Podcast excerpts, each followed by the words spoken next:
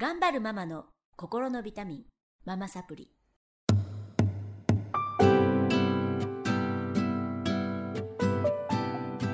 皆さんこんにちは。ママサプリの時間がやってまいりました。この番組は上海から世界へ聞くだけでママが元気になるママサプリをお届けしてまいります。今日もスタジオの方には、えー、もう小さい息子娘長男長女が、えー、ちっちゃい時から幼なじみであり同じ幼稚園に通っていましたあっこちゃんをお迎えしましてまた子育てトークを繰り広げていきたいと思います。よろしくお願いします。えー、先週先々週とねずっとあの出会ってからの、うん。まああこちゃんの黒歴史とともに。全然黒くないんだけどねもう本当に目が目まぐるしい歴史とともに、まあ、子育て振り返りながら、あの放送させていただいておりますが、えー埼玉に行かれましそうたですね。えー前前回はまず、えー河北省で生まれて長女ちゃんがね北京で私たち出会ってそして、えー、SARS で一旦、えー日本に帰りその後、えー静岡の山奥に移り住み なんでそんなとこばっかり行くのかなって感じなんですけどね。で北京にまた戻ってまいりましたっていうところで終わりだったんですけどそその時小学こ校のえっとだから3年生。えっと長女が入学のタイミングで北京に戻ってそれで3年生のうえっと10月ぐらいにまた日本に帰ったんですね。はいはいはいはい。主人のその仕事の関係で。はいはいはいはい。でその戻った先が埼玉だったんですけど、うん。まあ長女はえっと北京日本人学校に1年生で入学して。はい。まあ、3年間の間にいろいろあの北京オリンピックとかも経験してですね。でなんかあの頃は学校からパラリンピックうん。に見学に行けるとか、うん。選手がこう訪問に来てくれるとか、うんそういうなかなか楽しいイベントもあってあってで学校の授業でもなんだかその本当に市場、うん。その自由市場みたいなところに見学に行って買い物をするっていうあの町探検の単元ではそういうあの生の中国の生活に触れるみたいなこともできて、うん。なかなか充実したいいね。小学生生活を送れた。遅れた。おおそしてそこからそうですね。それから埼玉に移動して、して目まぐるしいよね。埼玉では4年生が終わるまでいたのかな？1年半ぐらい、うん。よくね転校転校なのに頑張ったよね。そういう点ではそのまあもちろん本人はその転校っていうのを聞いた時にはやっぱお友達と離れることも悲しいしあのやっぱり子供だからその環境が変わることに対しての不安ももちろんあったんだけど、うん。でもこう常にまあ前向きにあの捉えてくれたのは親としてはとっても助かったことだし、牧歌的に育てられたからかしら。そうなんです。だけどまああの持ち前の性格だね。感謝すごく感謝すべきところかなうん。私が長女に対して。本当そう思うよ、んやっぱりほら環境が変わってざ馴染めなくて悲しんでる、まあ、うん。こう見るのって辛い、辛いでしょ、うん、おかしくなっちゃう子もいるしね、うん。それはもう性格だったりするからどうしようもないんですけど。だから長女も長男も、あの移動に対してそれほど深刻なリアクションがなかったっていうのは本当に感謝すべきことそうだね、うん。そうだねそしてそこに何年ぐらいいて1年ぐらいって言ってたっけ？そう。埼玉に1年半いて。かわいそうだね。なんかね今度は5年生になるタイミングでうん。蘇州にはい。水路の町蘇州。水路の町蘇州にいい移とこだよ動しましてね。で長男はそこで、えーっと1年生に入学したんですね、はい蘇州日本人学校に。いいって言いますね。蘇州日本人学校ね。蘇州はその時うん。は小学校から中学校までが300人ぐらいのすごくこじんまりしたアットホームな学校いいで、ねもう本当にあのどのことも家族ぐるみみたいなそんな感じの付き合いで、学校でももう1年生の1年生から中3までの子がみんなお互いに知ってるっていう本当にアットホームな雰囲気だったのでへあの長女も長男もとても楽しいはい時を過ごせました、でその後その後1年半1年ぐらい。え蘇州はね。1年もう本当はもうちょっと長くいるのかなと思ってたんだけどこれまた1年ですごいね。上海に移動になりまして長女が6年生で長男が2年生のタイミングで上海に移動したあーでその時あったんだよね。そうその時に、えっ、と2011えーっと上海に2012年。11年。年11年の春11年の4月から。え一緒だよ？じゃあそうそうそうそう一緒だ同じタイミング、ああ覚えてない同じタイミングで。なうん。なんか中学え？中学校で会ったんだよね。だから小学校の時は会ってないよね。同じタイミングで。あ中1からか、うんあじゃあ同じだ。え違うよね。小6から来たんでしょ？そう。だけど同い一個下年なんだけどそうそうそうそう。あのほらなんか中学生で再会した気がした。中学校で。PTA やるんだとかなんとか言っちゃって。そうでもその前に会ってる会ってる。一度一緒に食事したよ。あそっか覚えてない、すみません。なるほど、でそこでまた再会私するんですが、いやー。大変だったね。そうね。息つく暇もなかったね。くずっとね移動移動で。うん。まあなんといっても本当に子供が何度も学校が変わって、うん。あの環境も変わって、うん。でもそれについてもあのついてきてくれたことに感謝かな。うん。でまあ実はこの後もまだ 移動は続くんだけど なんかこう最後の辺になるとこうん。う長女なんかは、うん。まあ、2年3年同じところにいるとどうもちょっとこうお尻が落ち着かなくなってくる。あの子たちでも別れが平気だからね、うん。なんかそれはいいことなのか悪いことなのかあっさりしてるよね、そう。まあ、あと別れても必ずまた会えるっていうのをうん。経験的に、分かってね、の分かっているので。まあお友達も増えていいですよね、うんそうです全国にね、うんであの時2012年にうん反日活動がありましてね。そうですね。その時にちょうどああそこら辺は結構あの歴史的なこともいろいろあって。尖閣諸島でね。尖閣諸島のこととかで、まあ、あの学校がねお休みになったりとか。なったり5日間会社も学校もお休みになったでしょ？だったかな？どうだったかな、うん、でもお休みになったうかな、ちょっとなんかすごい経験でしたね。あの街中に出ても、うん。タクシーが乗車拒否して。そうですね。であの私本当覚えてるけど子供たちに日本語喋っちゃいけないって初めて言っうんたかな、生きてて。でああこういうことなんだなって思ったし、とっても悲しかったのを覚えてます、そう。自国語を喋っちゃダメってね。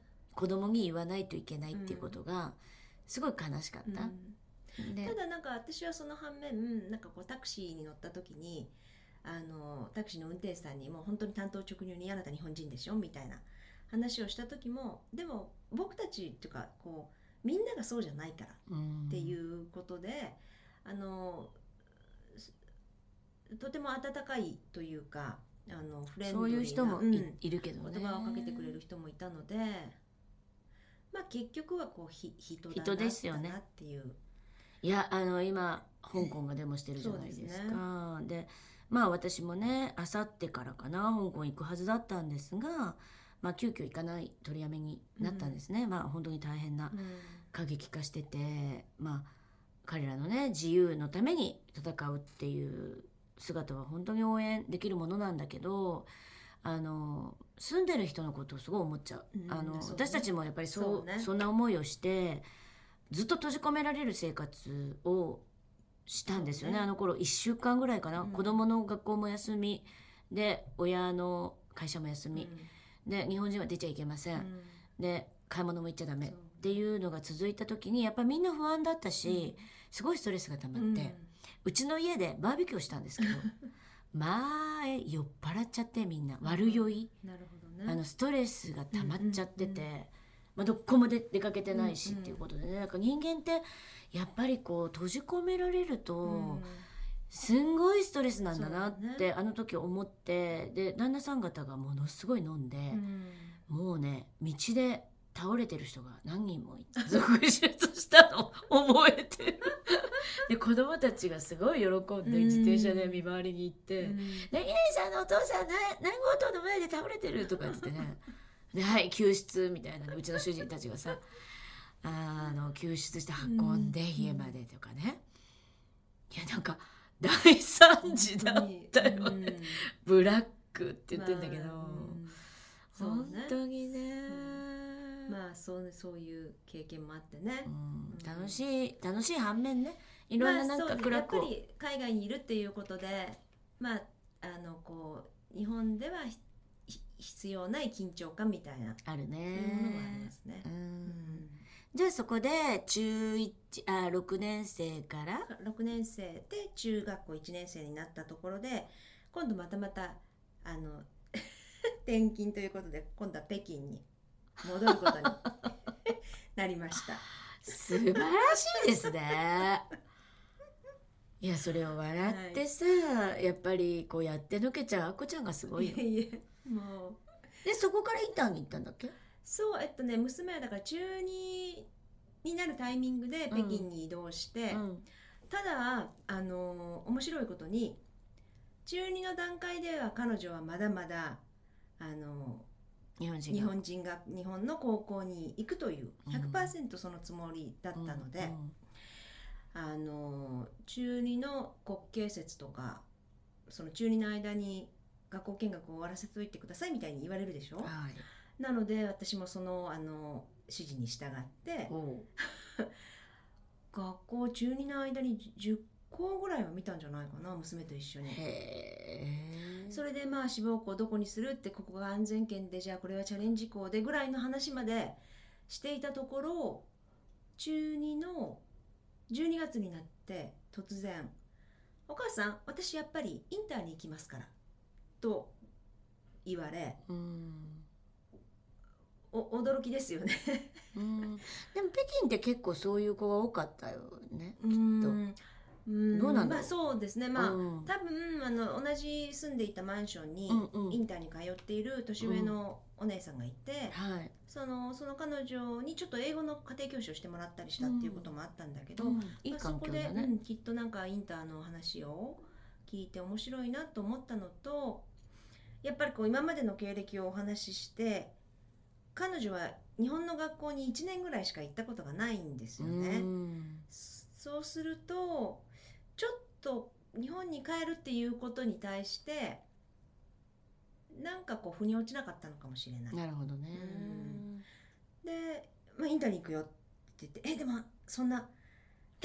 そう英語も得意なわけではないむしろ苦手な教科だったし。すごいね。この先じゃあインターにい行ったはいいけれど1年で帰ることになったら、うん。高校はどうするとかね。いろいろこう考えなくちゃいけないこともたくさんあったんですよね。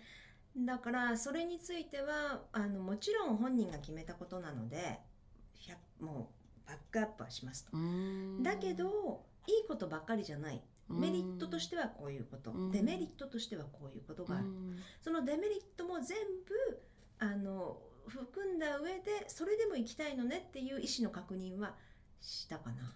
なるほど。本人に対して。うん。でその時に私はこんなにやる気になってやってるのにお母さんはどうしてそんなやる気をそぐようなことを私に言うの？って言われて辛かったんだけどでももちろん私はあなたのことを100%決めたからには応援するけどでも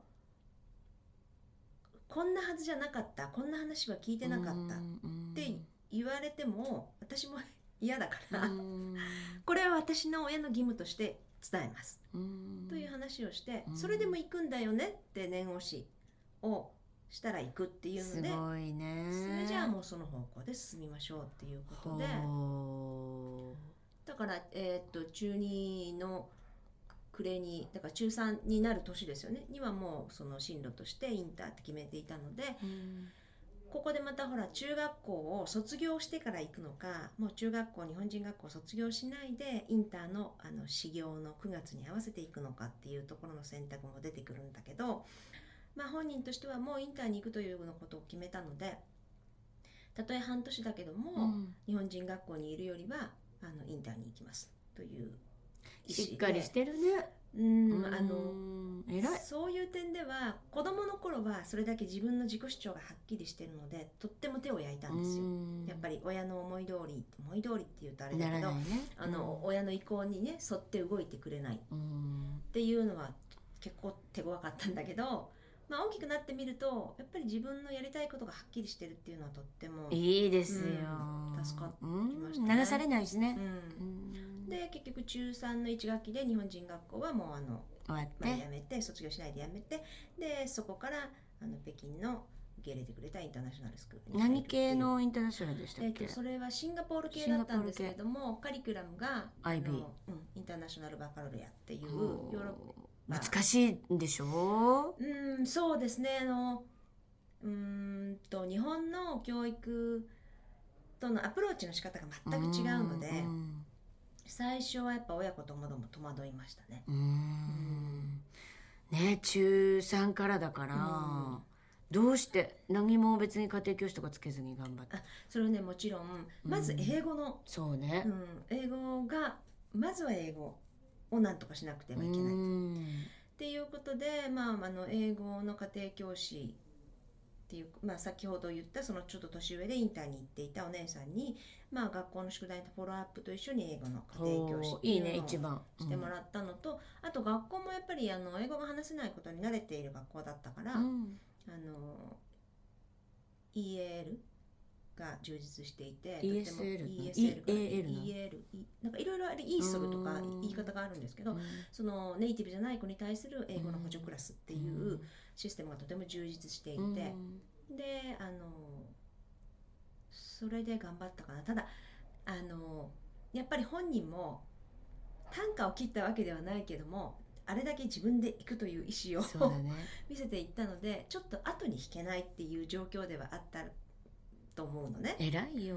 だからあの今まで本当にまあ6よく言って60%ぐらいの出力だったところが、まあ、ここに来ていよいよあの頑張らないといけないと思ったようでね。あの人が変わったように努力してましたね。うん、いろいろ。でもやっぱりさ自分で行くっていうことが全てだね、そう。行かされてたら、あのいろんな子見ますけど、うん。やっぱり親が決めて行かせたらうん崩れちゃう、そうなの。本当に大変だから。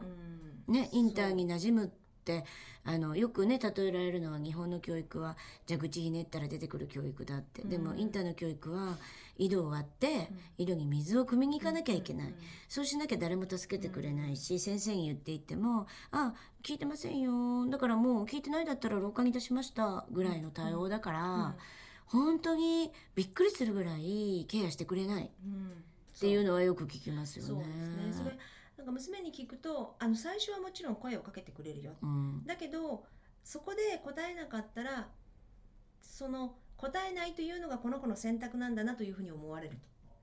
だからやっぱり最初にやってくれない食らいついていかないといけないっていうことで。日本はそれでもねうん本当に公平にみんな声かけてくれて丁寧ですよね。丁寧ですね、うんだからそれに慣れてる子どもたちがやっぱりすごいこう初めね慣れるまでに大変だろうなと思う、そう。だからよく頑張ったよ。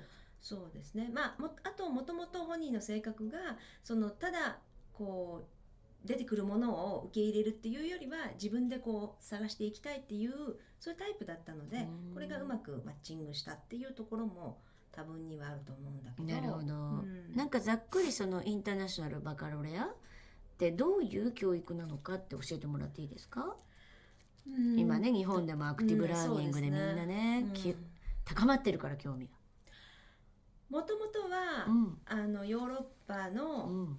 えー国々の外交官の子どもたちが、うん。外交官なのでいろんな国に行くわけですよね。そしていろんな国でその国の教育システムに入ってうん。あの勉強するというというその学生生活を送ってきた子が、うん。その記任によっては大学の時点で自国に戻るとか、うん。なった場合に教育のシステムが違うことによって自国の大学を受けられないとか、うん。あの受けるのが非常にしんどいっていうことがこう多く発生するようになってこれは何とかしなきゃいけないっていうことで統一した何かのカリキュラムが欲しいっていうのでできたのがもともとのその IB っていうインターナショナルバカロレアなんですね。うん。なのでもとももうえっとどの学大どこの国でその教育を受けても同じ水準の教育を受けられることっていうのが一応スタンダードになっているので、まあ例えば IB カリキュラムを受けていてうちの子のように北京とか上海とか蘇州とかいろいろ移動するにしても IB 校をこうあの点々としていけ転ば々としていけば理論上は同じ水準の授業を受けられるっていう形になってるのが IB なるほど。ですね。であれですよね。点数制とか日本みたいなのではなくて、何かこう、うん、考えさせられるような,、うん。なんか論述形式とかっていうような、えー試験で ABCDEF だっけ？いええっとね何で評価されるんでしたっけ？いわゆる IB って言われてる IB もあの高校卒業資格もらえるディプロマっていうものになると、えっと、7段階評価1から7なんです1から7けど、か、あのその1から7で6教科選択をしなくちゃいけなくてうん。でもその選択の仕方もそのえー言語分野からいいくつ数学の分野からいくつっていう感じでうーんと例えば日本とかだと、えー理系に進んだら文系のものを今はどうなのかわからないけど今取らもそうです。なくてもいいとか。あのそれがおかしいんだけどね。うん。世界的に。あると思うんですけど 必ずリンクさせなきゃいけない。その数学も必ず数学のその知識だけじゃなくてその数学の知識を言語の分野にもリンクできるようなあの勉強の仕方。要するに持ってるのを知識として持ってるだけじゃなくてそれを使ってなんぼだからそれをこうリンクさせてで何もないところから何かを生み出せる力をつけるようにっていう感じなのでうーん。なんかこうない答えを探すってわけじゃないけどうん。答えがないよね。だけどその過程を見るって感じかな？あのあなたのここの事象に対してこれをどう思うかあなたの見解を述べなさい。ただそれは独りよがりではなくてちゃんとその根拠を持ってきてなるほど、うん、エビデンスを持ってできて説明しなさい、ゆえに自分はこう思うっていうそれを常に言わされる。それが一番難しいですよね。そうですね。教育としてはね、うん。それはやっぱりそう。そうあるべきだし、まあ、日本も今からねそう変わろうとしてるんだけどね。まあだから面白くもありでも大変、大変。うん、だからだからやっぱりすごい勉強しますよねみんなね、うん自分の考えを持っていないとなかなか厳しい。うんですようやったうんね、まあ頑張ったかな。なるほど。